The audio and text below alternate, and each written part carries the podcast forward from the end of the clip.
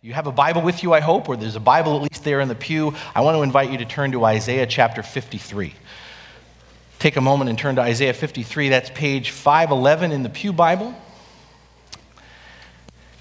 And as you're turning, Christmas is uh, traditionally a time dedicated to wishing joy and love to close friends and families, maybe people we haven't talked to in a long time. And one of the ways that we do this, we keep in touch with others, is through the writing and sending out of an annual Christmas card. How many of you send out Christmas cards? Raise your hand. Now let's see. Keep them up if you've actually sent them out already. Have you, exactly. Have you ever wondered how this tradition started? Is this one of those things you ever ask yourself, well, who, maybe you're who started this? How did this tradition start? Why and when did we start sending Christmas cards? It was actually started in the 1840s, not that long ago. In the 1840s, uh, a man named Sir Henry Cole, like many other people at that time, would buy decorative paper and he would pen greetings and good wishes to his family and friends. But he found it to be a cumbersome task.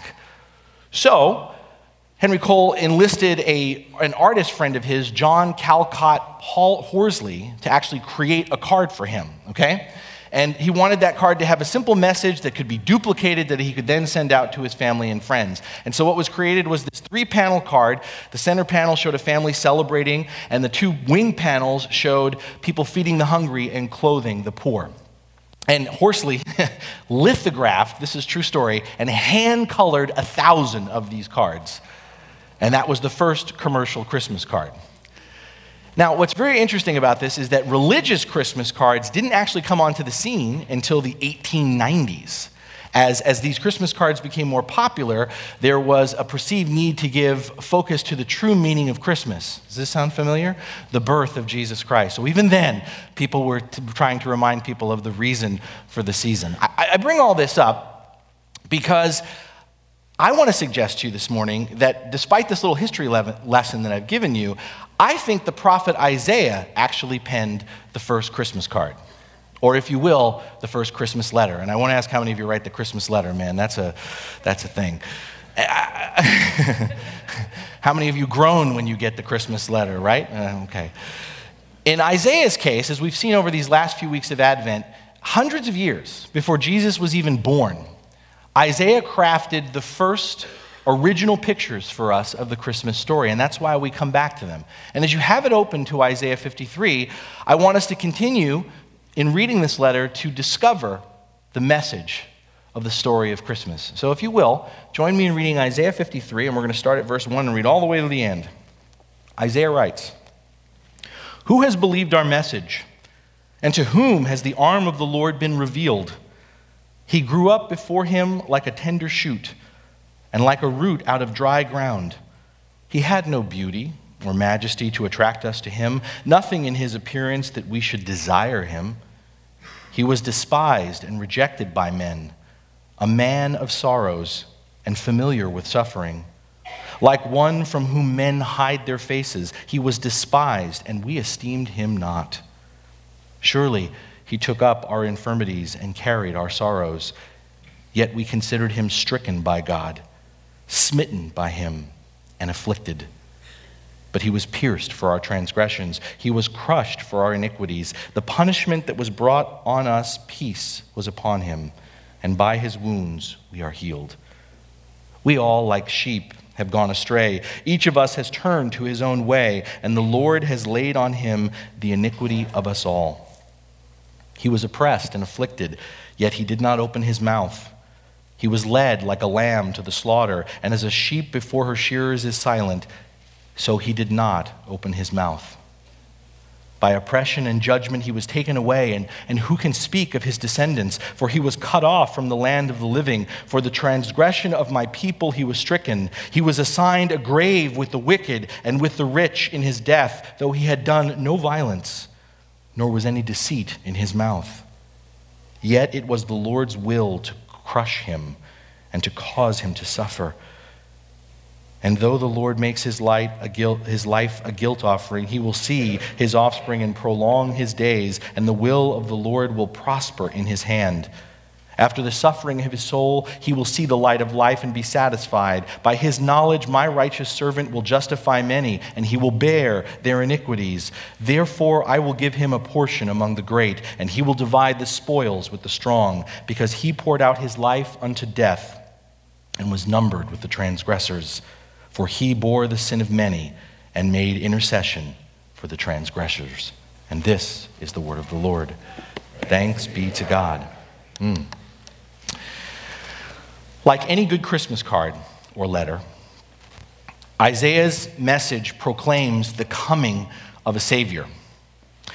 And we need to remember that ever since the fall of humanity in the Garden of Eden, the world has been watching, waiting, longing for its deliverance and redemption. From the first pages of Genesis and onward, the scriptures are clear regarding God's promise that he would send a Savior.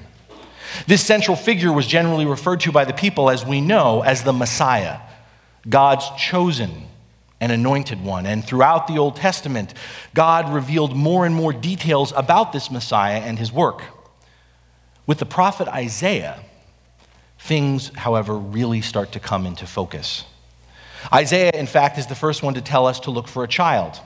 Isaiah 7 Therefore, the Lord himself will give you a sign.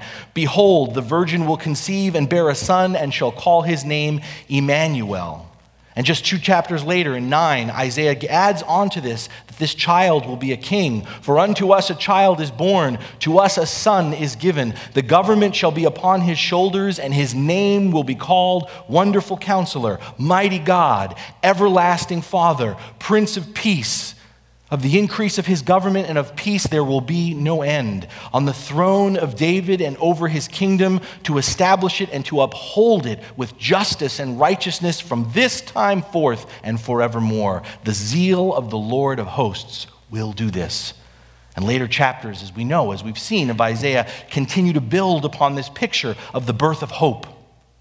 Isaiah 40, that John preached on just a few weeks ago, the victory over, over sin and death, and the dawning of a new world. But here, in Isaiah 53, as Isaiah opens his 53rd chapter, he delivers a bombshell. His writing, and perhaps you were struck, maybe you didn't notice what scripture we were reading this morning, but were struck by this doesn't seem to fit here. His writing takes a sharp, unexpected turn and becomes a very different kind of Christmas letter. In contrast to the pictures we normally decorate our own Christmas cards with stars, angels, shepherds, wise men Isaiah begins to speak of infirmities, diseases, transgressions and iniquities, of sorrow and rejection, of pain and suffering, of piercing and punishment. With all the buildup that Isaiah has provided for us previously, we no doubt expected great things of this special baby born in the world, a formidable and powerful figure carrying an air of greatness, someone who could take down the corrupt and despotic Roman Empire with a wave of his hand. And yet, if those Bibles are still open, Isaiah reveals this baby will grow up with no beauty or majesty to attract us to him. Nothing in his appearance that we should desire him.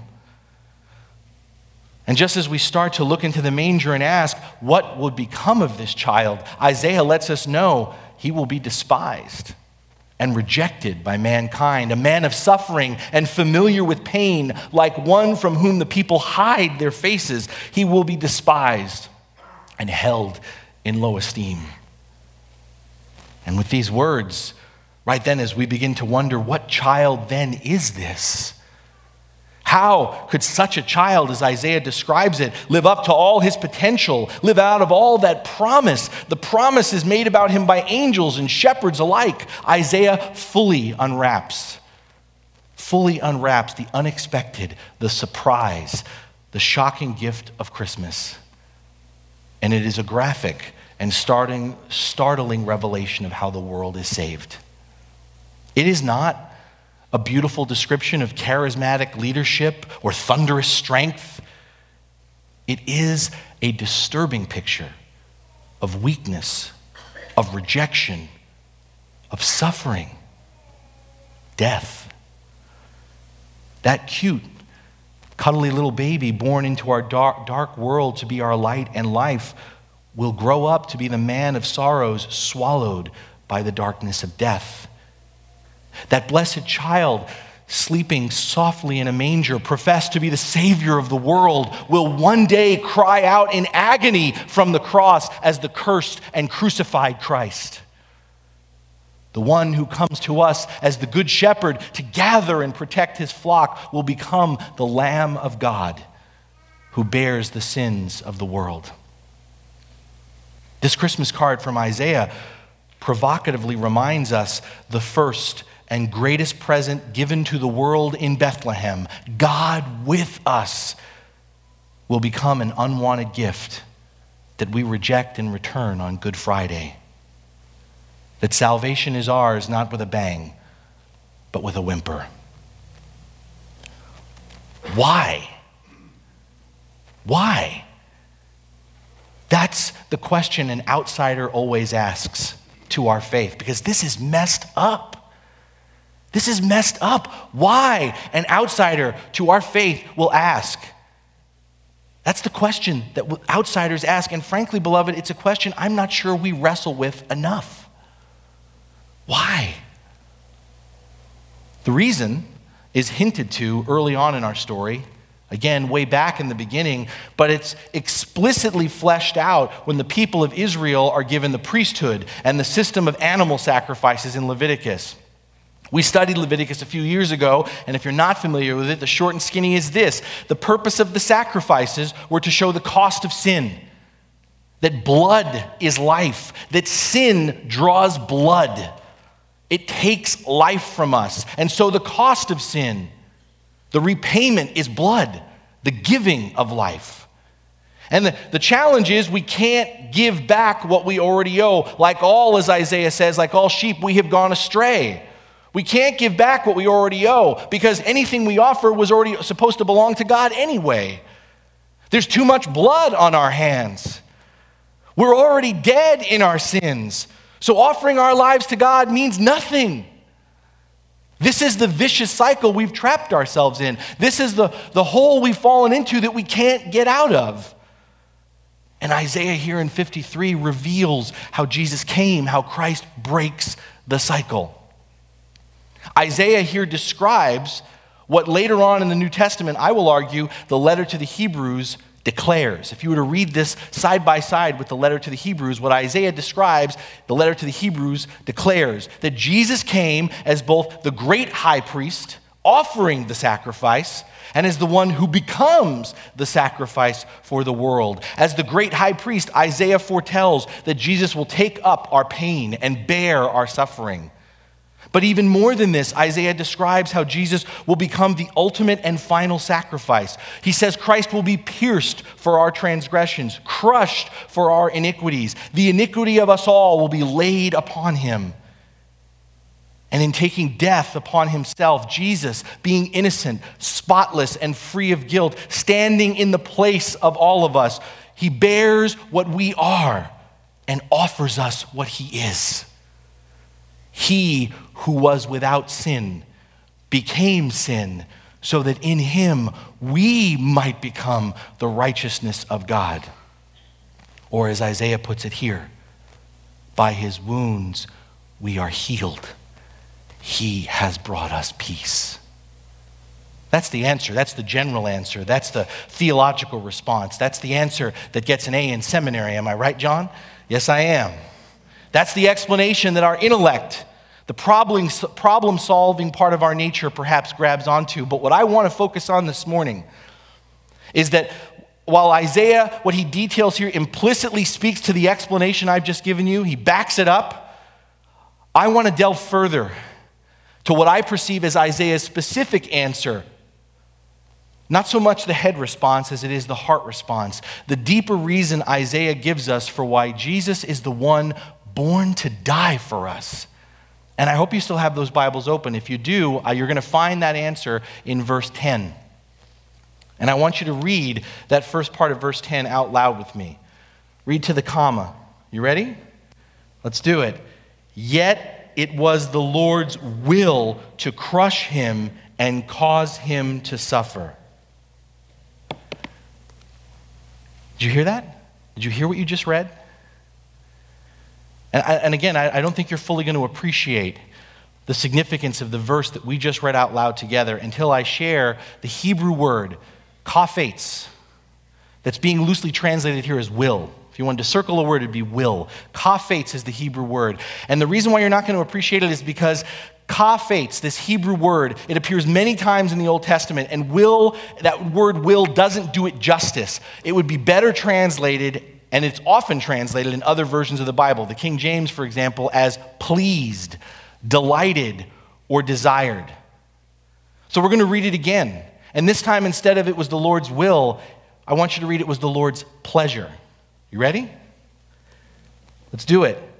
Yet it was the Lord's pleasure to crush him and cause him to suffer. Did you hear what you just said? Because just like that, our hearts sink and they start to flutter nervously. Just like that, our tight and pat intellectual answers are blown apart and we struggle to get our minds around this radical phrase. How could it be that God the Father would ever take pleasure, delight, desire in the crushing and suffering of his Son? If you're a parent, if you're ever thinking of being one, or if you at least, at the, at the very least, know someone who is, Think of the protective instincts parents have for their children. As a father myself, I, I don't want any harm to come to my children. As a parent, I actively try to protect them from danger and difficulty. Don't ask me to imagine them being crushed or grieved, let alone ask me to inflict that pain on them personally. Beloved, this radical and controversial word from Isaiah is intended to make us silent, to cause us to lose our breath, to stop short, and to ask questions. What could possibly motivate our Creator to bring a child, His child, into the world only to be born to die, to be crushed under the weight not of His sin, but all our sin. What is so powerful? What is so compelling? To enable our Father to experience any pleasure at all in the suffering of His Son. Many of us may believe we don't have the answer to this question. Not only for the outsider, but for many of us in the faith, this is the point where we, if we're honest, we really struggle. We don't know. Many of us believe we don't have the answer, but the truth is, I'm willing to bet, even if we haven't realized it yet, taken it to heart, we all have the answer memorized. We learned it in Sunday school or in our first Bible study. We plaster it, in fact, as Christians all over sandwich boards as we evangelize on street corners. We paint it in big letters to hold up on signs at major sporting events.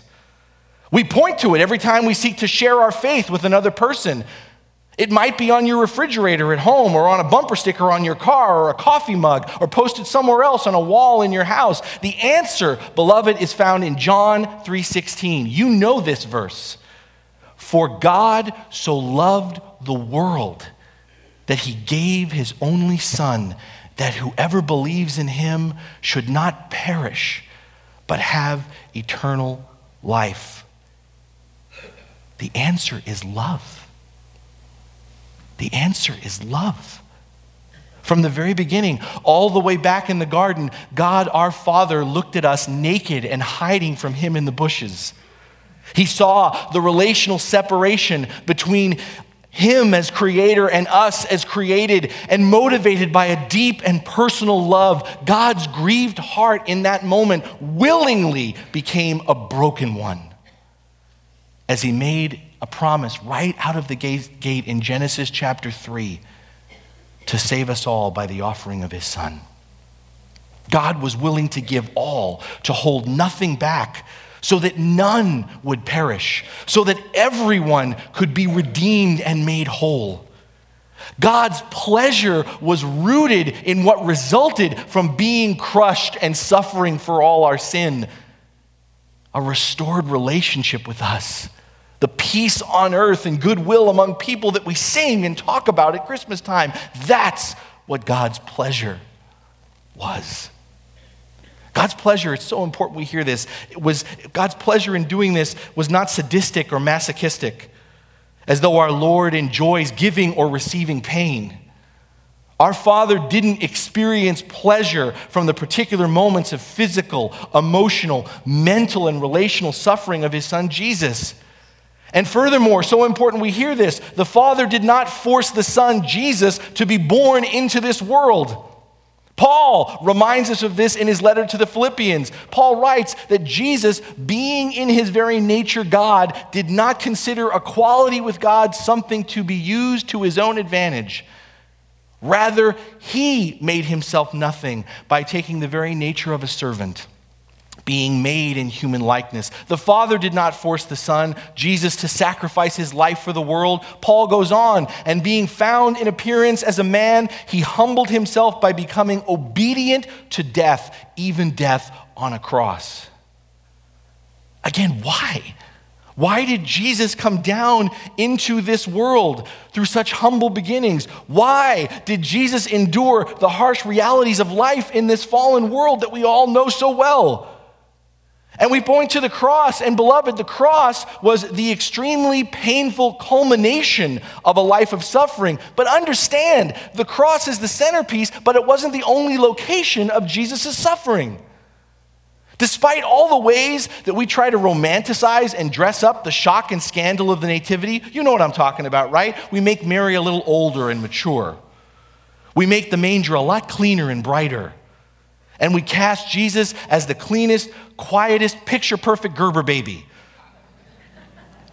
But despite all the things we try to do to hide the embarrassment of the Nativity, the truth of the matter is, from the very beginning, Christmas marks the beginning of Jesus' crushing.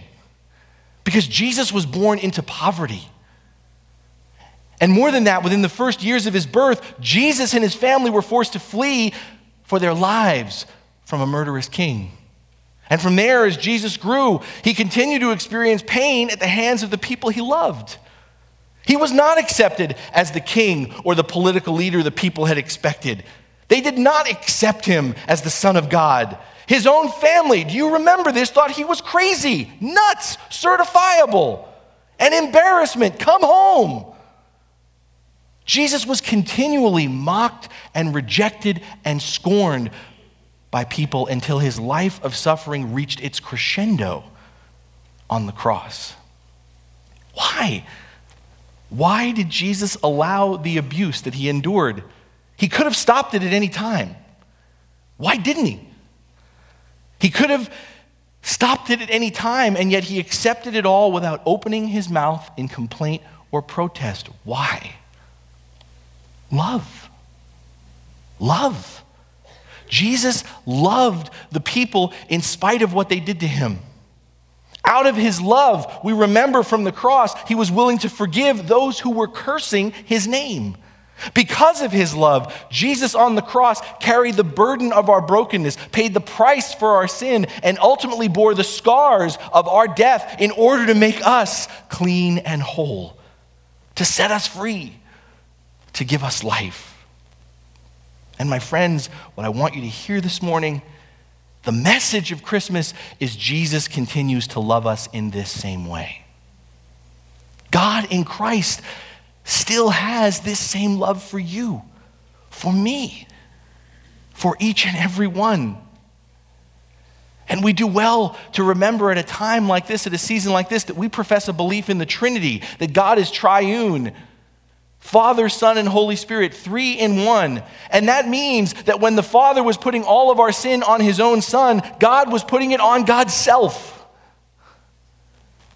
Why? Out of love. Beloved, Easter unwraps the significance of the real gift of Christmas.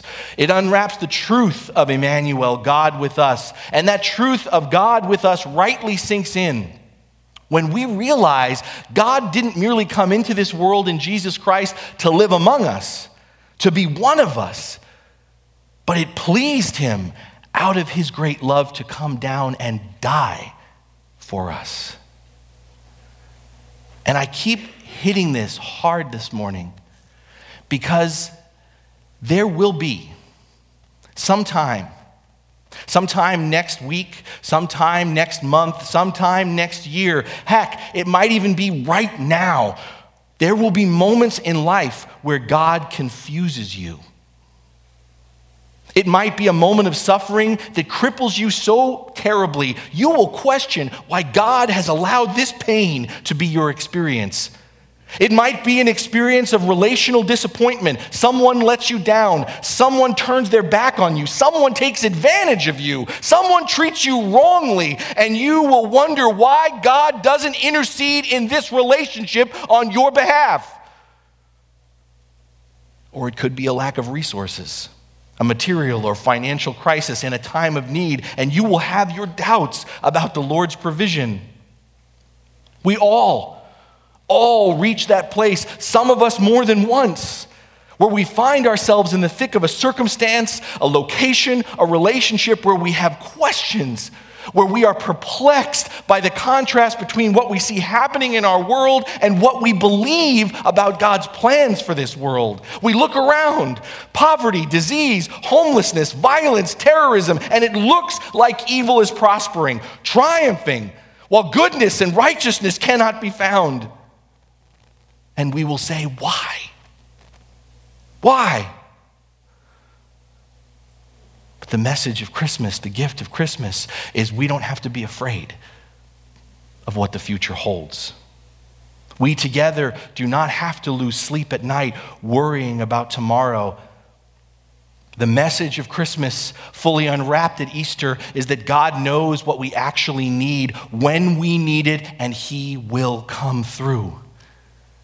Once again, the words of the Apostle Paul He who did not spare his own son, but gave him up for us all, how will he not also with him graciously give us all things? My friends, there is no more clear pointed, rest giving demonstration of the love of God for you than the gift of his son. And we can't afford to take such a gift lightly. We must not take a gift like this for granted.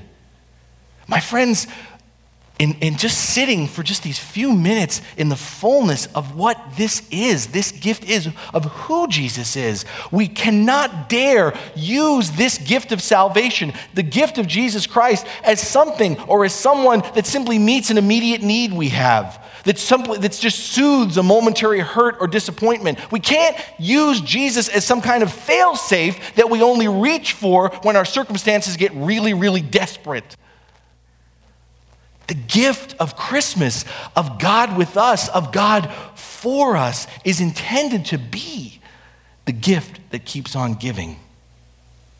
Our hearts are to be filled so much with Jesus' love that the power of his presence in our lives propels us to gratefully and generously share his love through our service to others. The gift of Christmas, of God with us, of God for us, is intended to be the gift that keeps on giving as we are with, as we are for others in the name of Jesus. Beloved, God came down in Jesus Christ so that we would reach out, draw near, and touch those around us, so that his loving presence and healing power would flow through us to each other. Just a few chapters after 53, Isaiah is going to put it this way hear it. Isaiah will write, Arise, talking to us, arise, shine, for your light has come, and the glory of the Lord has risen upon you. For darkness shall cover the earth, and thick darkness the peoples, but the Lord will arise upon you, and his glory will appear over you. Nations shall come to your light, kings to the brightness of your dawn. Beloved, in the thick of this present darkness, we are called to shine with the light of Jesus. We are called to reflect the fullness of the Lord's love and be agents of healing in the midst of a broken world. Do you hear that? We have prepared in so many ways for Christmas yet again, but are we prepared for this? Are we willing to do more than receive the gift of Christ this Christmas? Are we willing, you and I together, to become the gift of Christmas, the presence of Jesus to others? It's just a few days, and we're full right now, but in just a few days, frazzled people will step into the sanctuary of this church. Frazzled people are going to step into the sanctuary of your home. Your home. And out of their fragmented, frantic, and busy lives, for one day, they will step outside the hustle and bustle and they will be open, maybe even looking for a little hope. My friends, as followers of Jesus, do we have more to offer them? Do we have more to offer them besides some wonderful decorations? A few joyful songs, and a celebratory exchange of gifts. Love comes down to be shared. God is with us when we are present, when we are engaged, when we are committed, when we are protecting, when we are encouraging, when we are serving each other. My friends, the world doesn't need, and the world can't afford to wait for perfect people. The world doesn't need and the world can't afford to wait for perfect people. What the world needs is people who are honest about their own doubts, who dare to name their own fears, who are willing to confess their own sins, and who choose to love anyway, not in their own strength, but in the strength of the one they are relying to to face each and every day. Who choose to love not with reservations or restrictions but choose to love unconditionally out of the forgiveness they have received that is their hope in Jesus Christ. How generous are you willing to be this Christmas? How much are you willing to give? Are you willing to give from what you have, or are you willing to give from what you receive? Because what we receive from Christ is unconditional love. What we receive from Christ is forgiveness again and again and again. What we receive from Christ is hope. Hope. Isaiah's Christmas card it doesn't talk about wise men or shepherds, Rudolph or Jingle Bells or Winter Wonderlands for that matter. And this is because Isaiah reminds us our hope the hope of Christmas is not just that Jesus came, but that Jesus came for a purpose. He didn't come to heal a few people and start a new religion. He didn't come to plant a bunch of churches.